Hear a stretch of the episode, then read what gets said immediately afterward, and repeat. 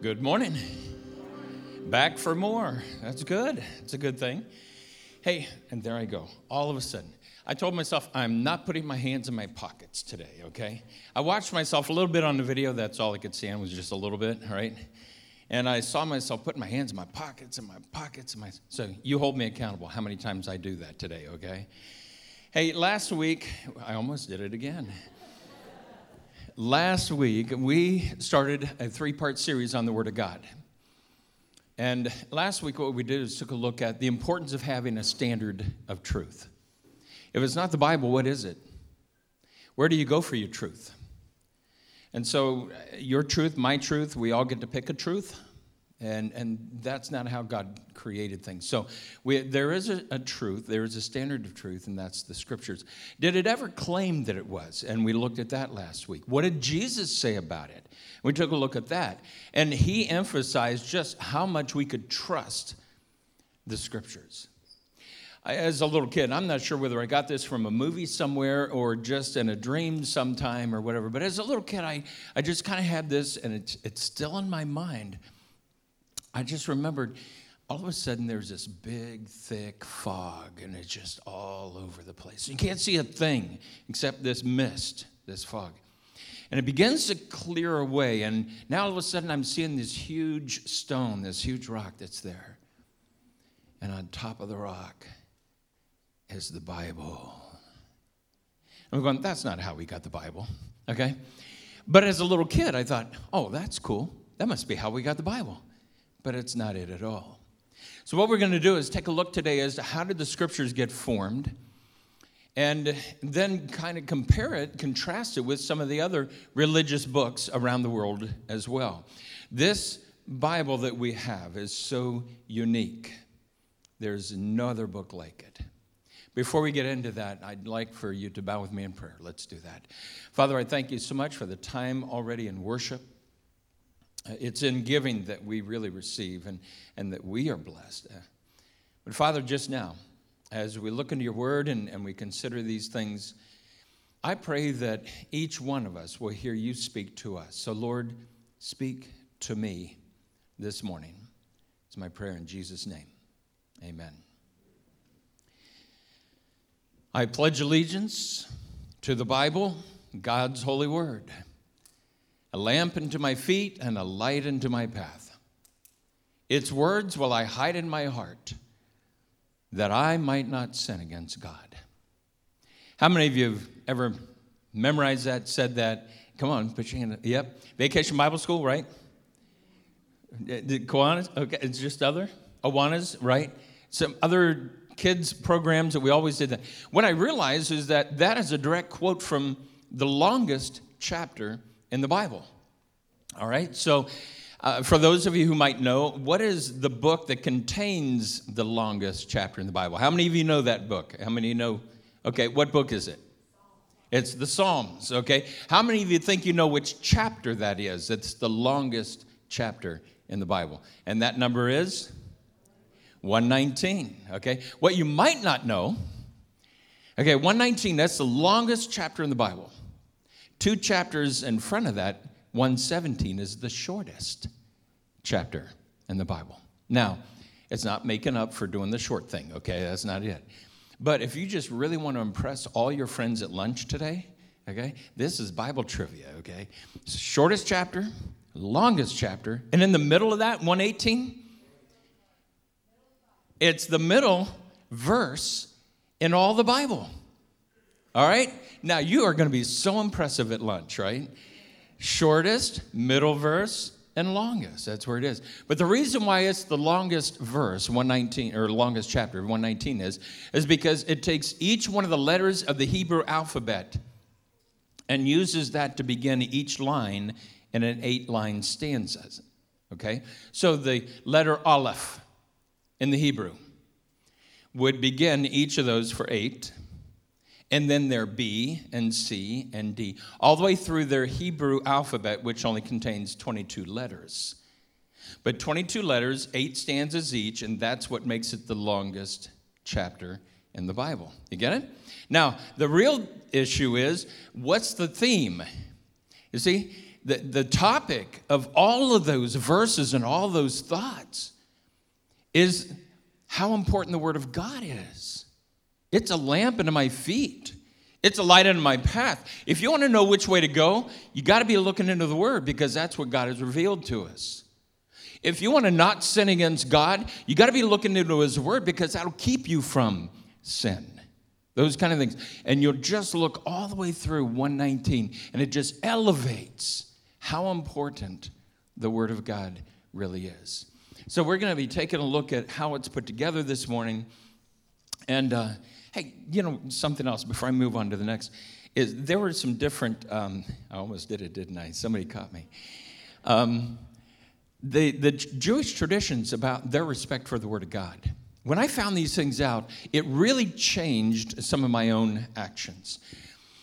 Within the Jewish family, when they had their Bible in their home, when they, if they were fortunate enough to have one, they placed it the highest point in their home. Nothing got put above. They would make a shelf, whatever it was, but they would put the Bible above everything else. All right? If they accidentally dropped the Bible, they would pick it up, dust it off, they would kiss it, and then put it back. There is a respect that you see all the way through the Old Testament for the Word of God, just how they elevated it. And, and to this day, I will not put anything on top of my Bible. I don't want it to be seen as just another book. If I've got a series of books, if I've got four or five, it won't be in the middle, it'll be on the top. That kind of thing.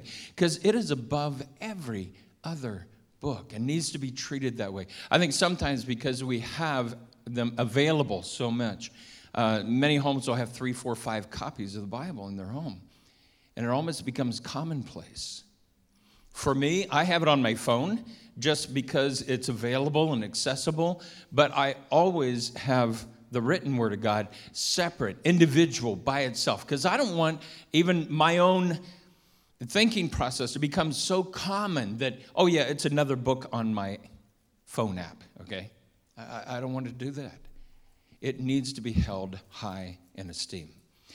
Um, I want you to read this scripture verse with me, if you would please. I'd like for you to read it out loud. It doesn't have to be real loud, but I want you to read it because I think things happen inside of us when we read God's word for ourselves, okay? So let's read this together. Whenever Jehudi had read three or four columns of the scroll, the king cut them off with a scribe's knife and threw them into the fire pot until the entire scroll was burned in the fire. The king and all his attendants who heard all these words showed no fear. The story, the backstory to that is Jeremiah hated as a prophet. And the king would not allow him in the, in the presence at all. In fact, if he showed his face, he was going to die. But God gives the word to Jeremiah. Jeremiah then tells Baruch to write it down. And a lot of scriptures happen this way. The guy who writes it down is called an amanuensis, and that's used in the New Testament as well as the Old Testament. Paul would oftentimes quote his letter to Timothy, and Timothy would be the one to write it down. Same thing is happening here in the Old Testament, all right? So God gives the word to Jeremiah. Jeremiah has Baruch to write it down, then sends him to the temple to read it. As he does so, the people are realizing that they need to repent of sin. God is just pointing out their sin. He's calling them to repentance. It's right there in the temple area. And one of the guys says, Oh man, the king needs to hear this. But you can't be the one to do it. He'll take your life. So Jehudi then takes it in front of the king. And he begins to read what God has given to Jeremiah, what Baruch wrote down. Now Jehudi is reading to the king. And as he's reading it, two or three columns, and the king goes, oh, cuts it, throws it in the fire. Cuts it, throws it in the fire. And that's what he thought of the Word of God. Now, people don't literally do that today, but I think they actually do it today by not accepting certain parts of the Bible. Well, I don't really like that part, so I'll just kind of, right? Well, I'm not so sure about. And though we wouldn't cut it, a lot of times what we do is in our minds we push the delete button. Nope, don't like that part. That's why I put it in here, is because this is what literally one king did. But the Bible posts different signs, and one person said you kind of think of it as different guards or sentries along the way. And every once in a while, you'll see another one saying, Don't mess with my word. Don't mess with the Bible. Don't mess with, okay? We're going to go there. The first one, Deuteronomy 4 2 says, Do not add to what I command you, and do not subtract from it. Deuteronomy is that kind of Moses is going to leave this world and he's recapping a lot of things that are happening in, in the nation of Israel. And what he says is, don't you add to it, don't you subtract to it. God's word is this important. All right? The next one says, he must be put to death. The backstory to that one is Deuteronomy 18, as Moses is reminding the people how important the word is.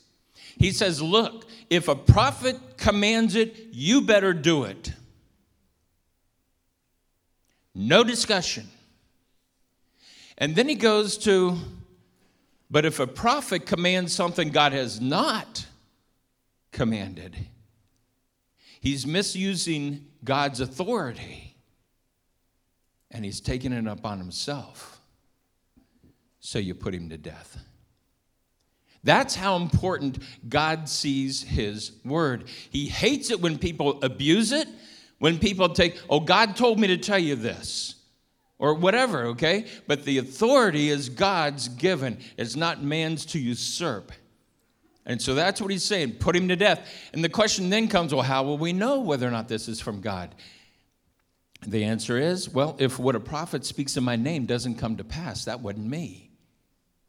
So you put him to death. That's all there is to it. It's that important. Next passage. Proverbs, another guard along the way. Every word of God is flawless. Do not add to his words. In the New Testament, Galatians, let him be anathema. This follows up a portion of Galatians 1 where they're being confused by some different people coming in. And Paul says this even if an angel from heaven were to come down and to preach to you some other gospel than what you've already received, let him be anathema. What he's saying is, even if there's a deceiving spirit, a deceiving angel that comes down and says something, but it's contradictory to what you already received, let him be anathema. And the Greek word, this means let him be damned forever. It is the hardest thing you can ever put in the Greek language. And what he's doing is just protecting God's truth, even if, and this is what he says. All right, and the last one here in this series, it's Revelation. We all probably have heard this one. Last chapter in the last book of the New Testament. Read this with me, if you would, please. I warn everyone who hears the words of the prophecy of this book if anyone adds anything to them, God will add to him the plagues described in this book. And if anyone takes words away from this book of prophecy, God will take away from him his share in the tree of life and in the holy city, which are described in this book. How many of you are going to mess with God's word? Not me. I'm not going to add to it. I'm not going to take away from it. This is what God has revealed to us. And that's why I want you to see just how important this book is, how it was put together, and then what our responsibility is. If you take a look at the Word of God and kind of match it up with other religious books along the way, this Bible that we have that sometimes we take for granted was written over a 1,500 period of time. 1,500 years it took to write this thing. Over 40 different authors. Now, that's more than seven times as old as America is. I, that's a long time. 1,500 years, 40 different authors, three different continents Asia, Europe, Africa. Three different languages the Hebrew, the Greek mostly, but then some of the Aramaic, which was their common language of the day. as well. All kinds of different occupations. You look in the Old Testament, some of the writers are kings, shepherds, farmers. How about this one? Cup bearer to the king. Do you know what a cup bearer is to the king? It's a guy who gets to eat and drink all the stuff that's going to the king. Now, I would sign up for that thing in a heartbeat, wouldn't you? Uh, not a bad gig. Yeah, occupation, what do you do? I taste it all, man. Until that one piece is poisoned. And that's what the cupbearer to the king did. But he's one of the authors of the Old Testament. You look to the New Testament, you have fishermen, you have a doctor, you have a tax collector, you have the valedictorian of his class, Paul. You have all these different occupations all these different people that God then, as we talked about last week, just within them breathed the word through them, using their personality, using who they are, having them write down what God wanted to be written down. Now, how was this put together? Very simply, I, had an entire semester's worth of graduate school on this class, okay? So you're going to get in about two minutes what it took me an entire semester to get. Collect all the books.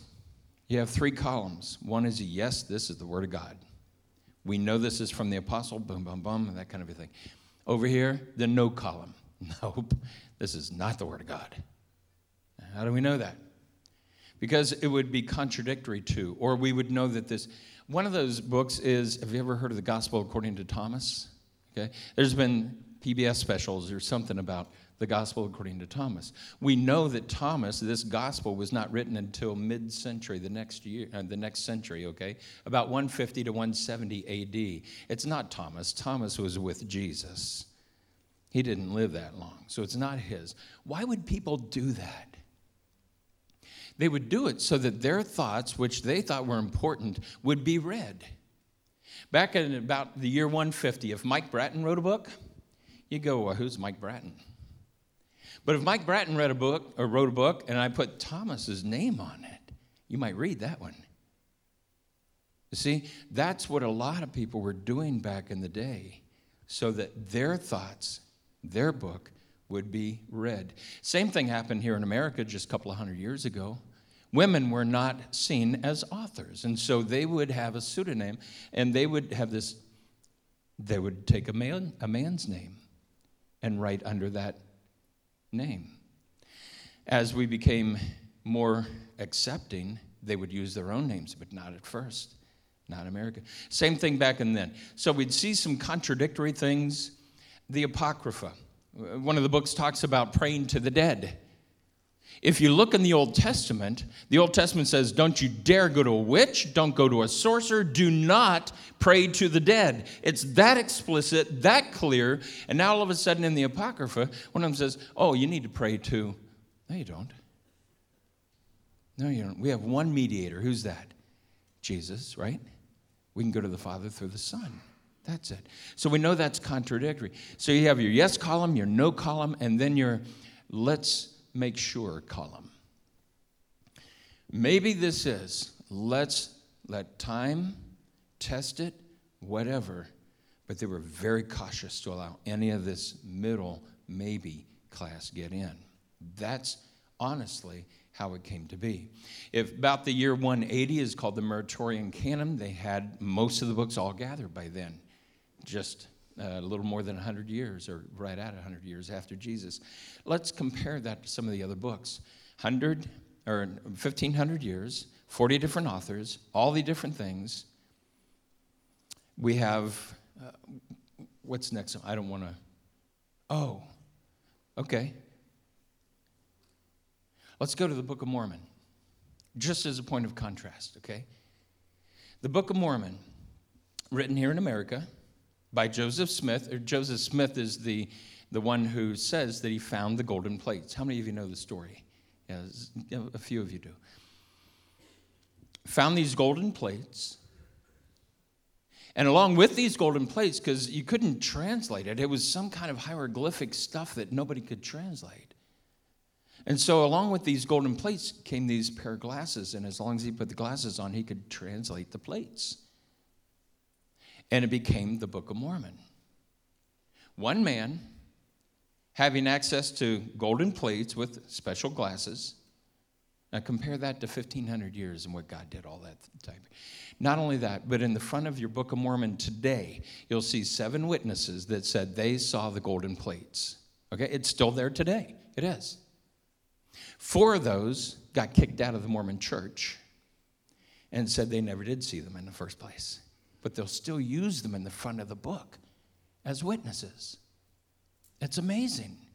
To be able to just compare the two, the way that the scriptures were put together, and then the way that some other books were put together. If you look into the religion, they've not only got the Book of Mormon, but the Pearl of Great Price and Doctrines and Covenants as well. I don't have a problem sharing with Catholics, they have the extra books.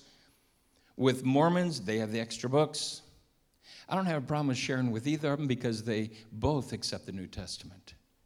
And that's the one that tells about Jesus and salvation. I, so the rest of it, I'll just kind of discard and, and not even enter into conversation. I'll just go with the New Testament, plan of salvation, those kind of things. Let's go to another time. What about, there I went, didn't I?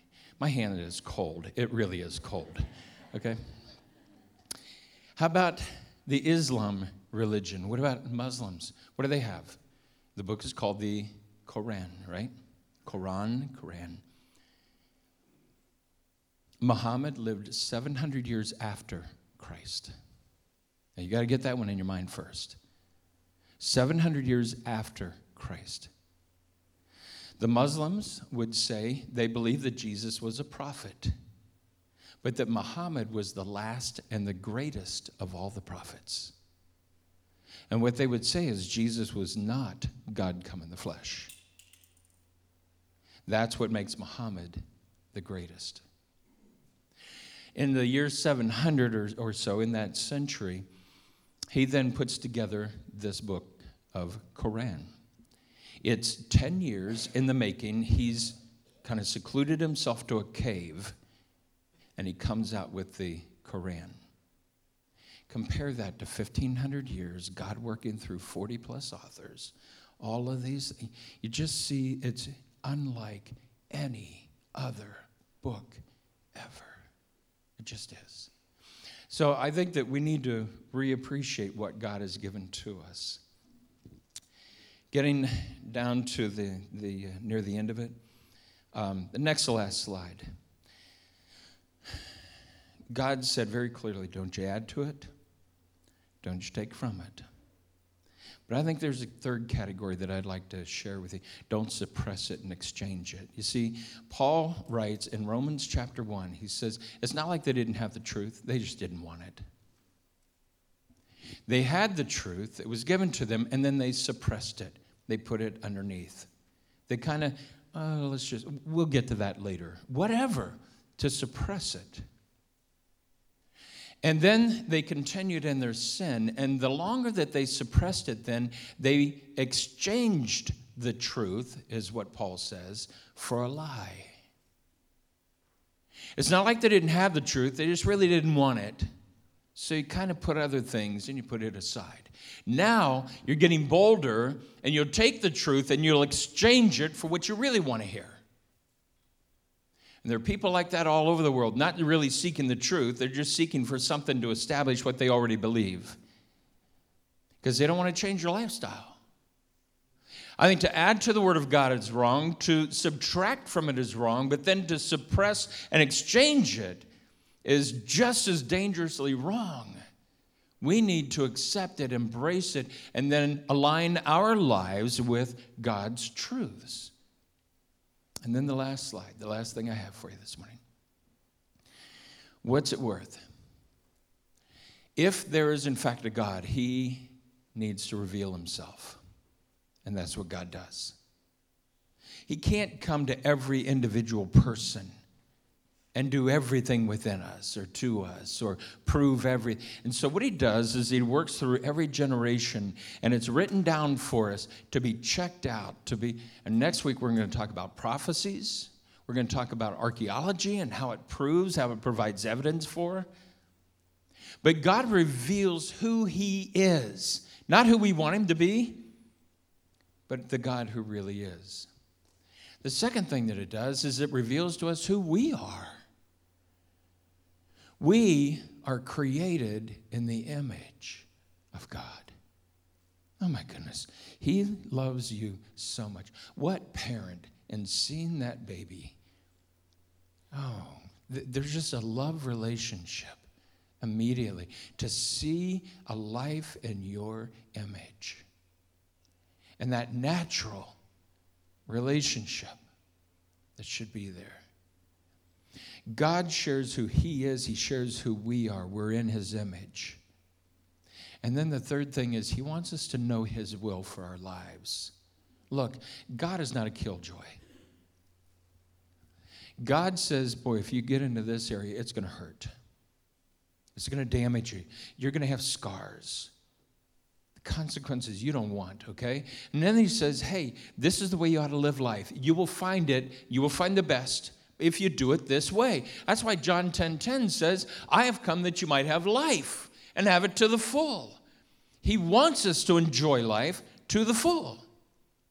But it means avoiding this and doing this. And so I think it helps us understand the will of God, but ultimately, it's about gaining a right relationship with God. And that's why Jesus came. And that's why the Bible is there to reveal all of these things to us. He loved us enough to become one of us, confined by time and space, even knowledge. The Bible says that Jesus grew in wisdom and in stature and favor with God and man. He was limited, he was tempted. The scriptures tell us he was tempted in all kinds of ways, such as we are. And yet he was without sin. See, that's who he is. The God who came down here became as one of us so that what? He could die on the cross, take our punishment for sin, and right that relationship. That's what it's about. It's not about banging people over the head with the Bible. Don't do that. But it's not about avoiding, suppressing, exchanging either. we can't afford to do that either. We come up with the God that we make instead of the God who is. Would you please? I, here's what I got. As you leave, there are these booklets that are okay? As soon as you leave, you, you can have one, all right? The anonymous donor just paid for all these, they're about a buck a piece. If you want to throw something in the offering plate, go for it, you know, but it, these are, are good. Take them home, take a look at it, check out the, some of the things that I've said, okay? And here's the last thing if you're in a reading program right now, awesome. If you're not, start with Jesus. Just start with one of the Gospels, okay? You might start with Mark, that's the shortest one, it's only 16 chapters. You might want to start with Matthew. Matthew goes back to the Old Testament. He says, See, it said this, and Jesus fulfilled it. See, it said this. That's Matthew. He's writing to the Jews. Luke, when he writes, he says, I know there are a couple of other ones out there already, but I need to write one. Got those three? And then John is written about 30 years later when he says, you know, all this is, and John gets a little deeper. It's called the spiritual gospel. He'll put down things that'll just make you chew on it for a while, all right? So, depending on what you want, but the reason I'm saying get in with the gospel because it'll just make you fall in love with Jesus, and He's the one who brings us to the Father. Amen? Amen. Let me pray over you. Father, I thank you so much for the grace that we have in Jesus. I thank you for the truth that we have. If we avoid us, if we avoid it, that's on us. You've done your best to give us the truth, to bring us to you, to convict us by your Holy Spirit. Father, help us to be open enough to just follow, and then we'll find meaning and purpose and love and what this life is really all about. We pray in Jesus' name. Amen.